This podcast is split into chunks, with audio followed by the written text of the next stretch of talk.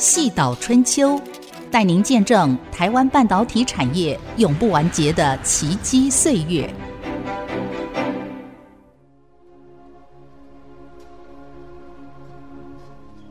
各位听众朋友们，大家好，我是翁方月。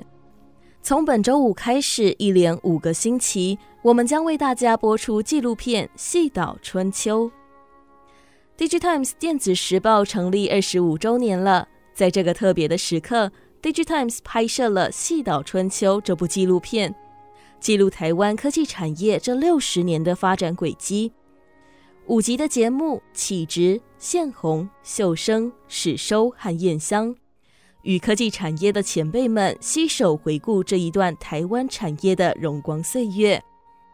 更透过《细岛春秋》这部纪录片，让所有在台湾这块土地上努力的你我，循着台湾产业过去到现在的脚步，继续往下一个里程迈进。本集节目的一开始，我们跟着 DigiTimes 电子时报社长黄清勇一起进入台湾半导体产业的开端。台湾，葡萄牙人口中的福尔摩沙，在产业先贤投入无数个春与秋的淬炼之下。一座光彩熠熠的东亚细岛就此诞生。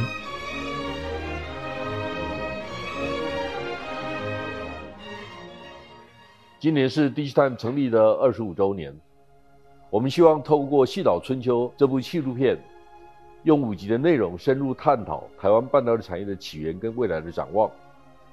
我们从《礼记月令》当中摘取的启植、宪鸿。秀生、史收、燕香等五个意象，邀请产业的前辈分享台湾半导体产业从无到有、从兴到盛的发展历程。在第一集的纪录片当中，我们将带领各位回到一九五零年代、一九六零年代的台湾，探寻台湾半导体产业的滥觞，从交通大学设立第一座电晶体实验室、半导体实验室，到高雄加工出口区的成立开始。交通大学半导体实验室和电晶体实验室是台湾最早开始研究半导体的学术机构，现在是阳明交大半导体纳米中心。中心主任林宏志告诉我们，当时的台湾是如何开始投入半导体产业，又是在什么样的背景之下，开启了科技人才培育的基础。交大在台湾的附校是一九五八年。当时成立的第一个校内的第一个单位是电子所硕士班，所以这是台湾第一个以电子科技，特别是固态电子为研究方向的一个主要的一个教学单位。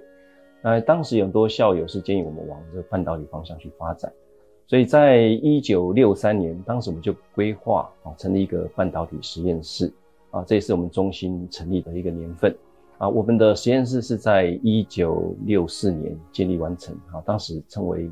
电晶体实验室，这是国内第一个半导体相关的研究单位。在一九六五年，呃，就是这个实验室成立的第二年，我们更名为半导体中心，然后也制作出台湾的第一颗电晶体。当时参与的人员有包括我们的前校长张俊彦教授跟郭双发教授。然后一九六五年，当时我们做的电晶体是细基 （bipolar transistor），啊，在当时的国家里面算是很独特，因为当时的材料主要是以鍺为主，所以用矽利肯来当做电晶体的材料啊，其实还算是刚开始的时候啊，所以我们就非常先进的制造这个电晶出来，然后也参加当时的电子展。然后在一九六六年的时候，我们有一位杰出校友连鸿章教授啊，他也是我们的中研院的院士，他是大陆的交大毕业的啊，在美国从事机电路研究多年，所以他。应邀回到我们母校来指导我们当时的学生啊，进行 IC 的设计。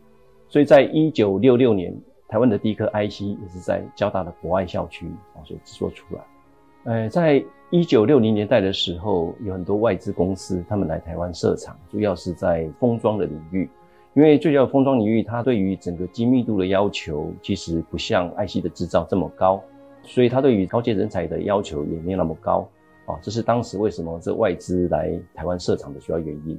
在一九六零年代，台湾的科技产业的发展不像现在这么好。然后交大 focus 在 IC 制造，因为这个需要非常精密的一个技术，啊，所以它算是比较高阶的一个领域啊。在一九六零年代，当时台湾这方面人才非常欠缺啊，是外资为什么不来的原因。然后到了一九七零年以后啊，由于我们整个人才的培养，以及我们很多归国学人回来的帮助啊，所以造成说台湾的一九八零年之后，IC 产业的一个起飞。然后有了 IC 制造之后，你才能够去碰 IC 设计这一块。那其实交大电子所也是我们台湾的大专院校里面第一个有开 IC 设计课程的一个单位。我们早期的很多教授，包括任建威、沈文仁，还有李崇仁教授啊，当时在所里面开的这个 IC 设计的课非常的精彩啊。当时的学生后来就陆续成为我们台湾很多 IC 产业界的领导人物啊。所以其实交大电子以及我们的奈米中心啊，在这方面的人才培养其实也是相当的多。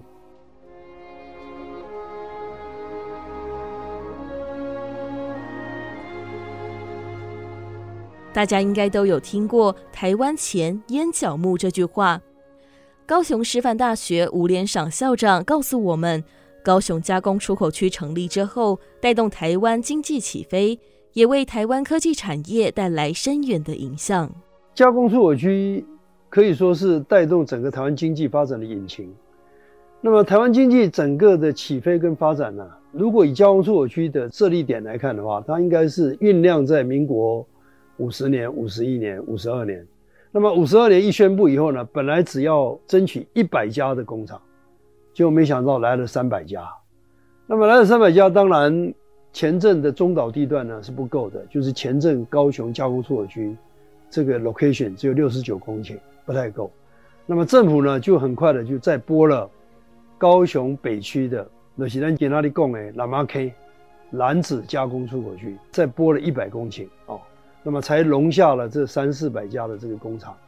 那么这两个加工出口区的设立，前镇加工出口区是全世界的第一个工业区，是第一个加工出口区，所以这个意义非比寻常。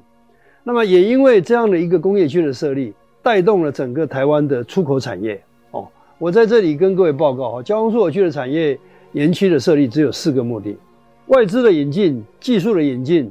就业机会的创造跟出口机会的创造，你看不到十几年，台湾整个产业面呢慢慢的稳健。那么后来副总统谢东闵又提出了家庭就是工厂，这个就是所谓的从进口替代到出口替代。那么进口替代到出口替代呢，它有两个很简单的产业的过渡，最前面是所谓的轻工业，就是消费财产业哦，我们英文叫做。Consumer goods，那么后来呢，我们过渡到 capital goods，资本财的产业，这就是高科技产业。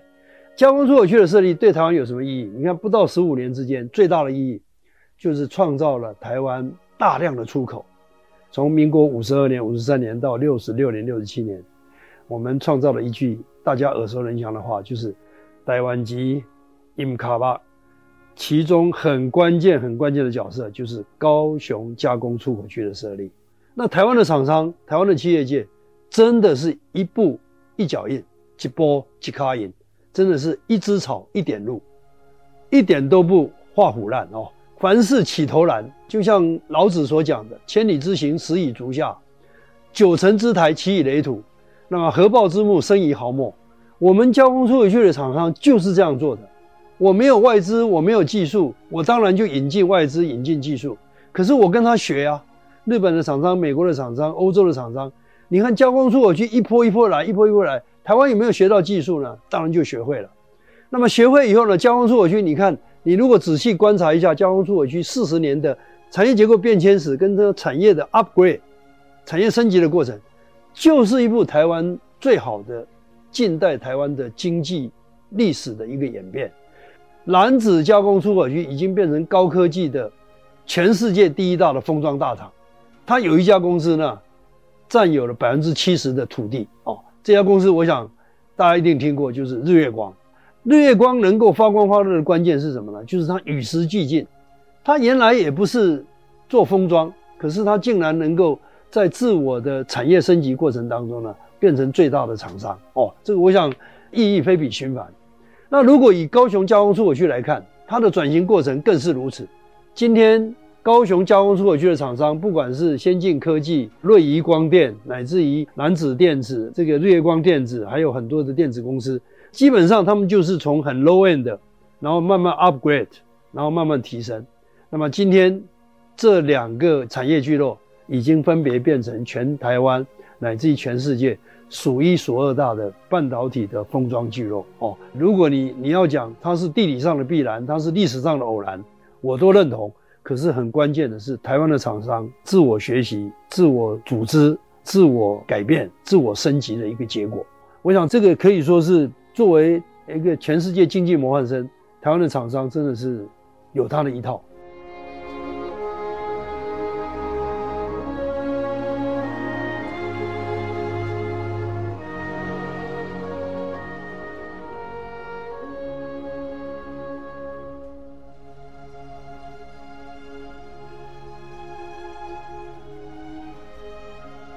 欢迎回到《细岛春秋》。台湾厂商从做中学，从零开始发展科技产业，看好半导体是一个革命性的产业。从高雄电子到德州仪器，光宝科技创办人宋公元也见证了高雄加工出口区这一段创立与发展的历史，以及对于光宝科技有什么意义和重要性。现在是没办法想象。我跟你陈述一下，高雄加工区的成立。如果一家公司呢，他缺人，他贴了一个布告出来，天还没有亮呢，很多很多的人就要去应征工作，在那个时间点里面找工作是非常困难的一件事情，工作机会呢是非常非常少，不像现在很多的工作等着人找不到人，所以你如果有那个那时候有那个照片。可以发现，高雄加工区呢，它的上班跟下班，脚踏车呢像人海一样，这样蜂拥而至，蜂拥而来，挤了一大堆人，这这人山人海这样。因为在那个时间点，公车呢也算是一个蛮奢侈的一个工具啊。那时候去上班就是骑摩托车，在五十多年前，公共汽车呢也不是。非常普遍，大家没办法想象，就是说，在五六十年前的台湾，事实上它还是一个农业社会的一个时代，交通的工具是非常缺乏。哦，在骑摩托车之前呢，当然是骑脚踏车，因为一台摩托车呢也是很贵，要上班很久呢，才有摩托车可以骑代。但是骑脚踏车到公司。就是要花一个多小时。对，那时候学校毕业很凑巧，就是高雄加工区设立。高雄加工区设立呢，其中呢又有一家高雄电子。这高雄电子是美国公司做的半导体。我觉得说半导体呢，它是一个完全创新的一个产业，因为。在半导体呢被发明之前，所有的设备哦，或者是包括收音机也好，通信也好，都是用真空管。所以半导体呢是一个革命性的一个产业，所以我就把我的职业第一个选择就到高雄电子去。那到高雄电子这样的一个选择。往前看呢，在将近六十年的时间里面，当初选择进到半导体业是一个正确的一个选择。而当初的半导体业，事实上跟今天已经完全不一样。我非常幸运呢，在超过半世纪的岁月里面，看着半导体呢不断的进步，也因为半导体不断的进步，影响到人类。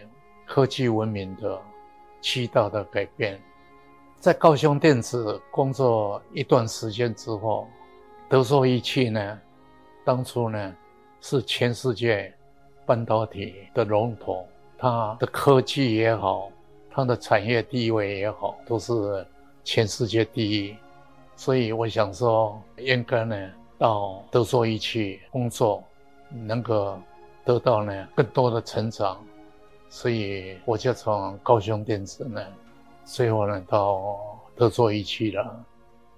但很巧，那时候的德州仪器呢，除了细半导体之外，刚好另外一个东西 LED 在那个时间点呢也被发明出来。而 LED 它是半导体的科技取代真空管，取代霓虹灯。那钨丝的照明，事实上呢，从爱迪生的发明一直沿用，差不多一百年。但有了 LED 以后呢，就是一个固态的东西去取代钨丝的照明，哦，这样的一个科技，我觉得说。这个是一个创世纪的一个改变，所以在半导体里面，我就选择 LED 这样的一个产业，到德州仪器做 LED 工程部经理。LED 呢，在发展里面，哦，这个过程，它的市场有它的局限。德州仪器呢，觉得说它的发展的领域在细的半导体里面。有更多的发展空间。他觉得说，LED 的市场跟 TI 所有的其他的事业比较起来，相对的比较小。所以呢，德州仪器呢，他就决定要把 LED 这个事业部把它关掉。那在关掉的这个过程里面，事实上我曾经呢，也到美国总部花了非常多的时间。去尝试收服德州仪器决策的资管，哦，希望他们呢能够持续在 LED 的产业发展上做努力。不过最后决定，他们要把 LED 这个事业把它关掉。关掉的这个同时呢，也是改变我命运的一个关键时刻。我就做了很多的研究。在全世界呢，有做 LED 的公司，它的优点、它的缺点、它的层次，还有它的缺乏的地方，然后我把我的能力放在这些公司里边去做比较。我觉得说，那以我的能力，应该呢，能够跟这些公司做出一些比较更好的产品出来。这个是第一个原因。第二个原因呢？在台湾，所有使用 LED 的这个产品，全部呢不是从日本进口，就是从美国进口，都是没有人制造。哦，那我我也调查一下台湾的 LED 市场的规模。我觉得说，那如果我在台湾设立一个 LED 的专业的公司，事实上是值过，让这个公司可以顺利的发展。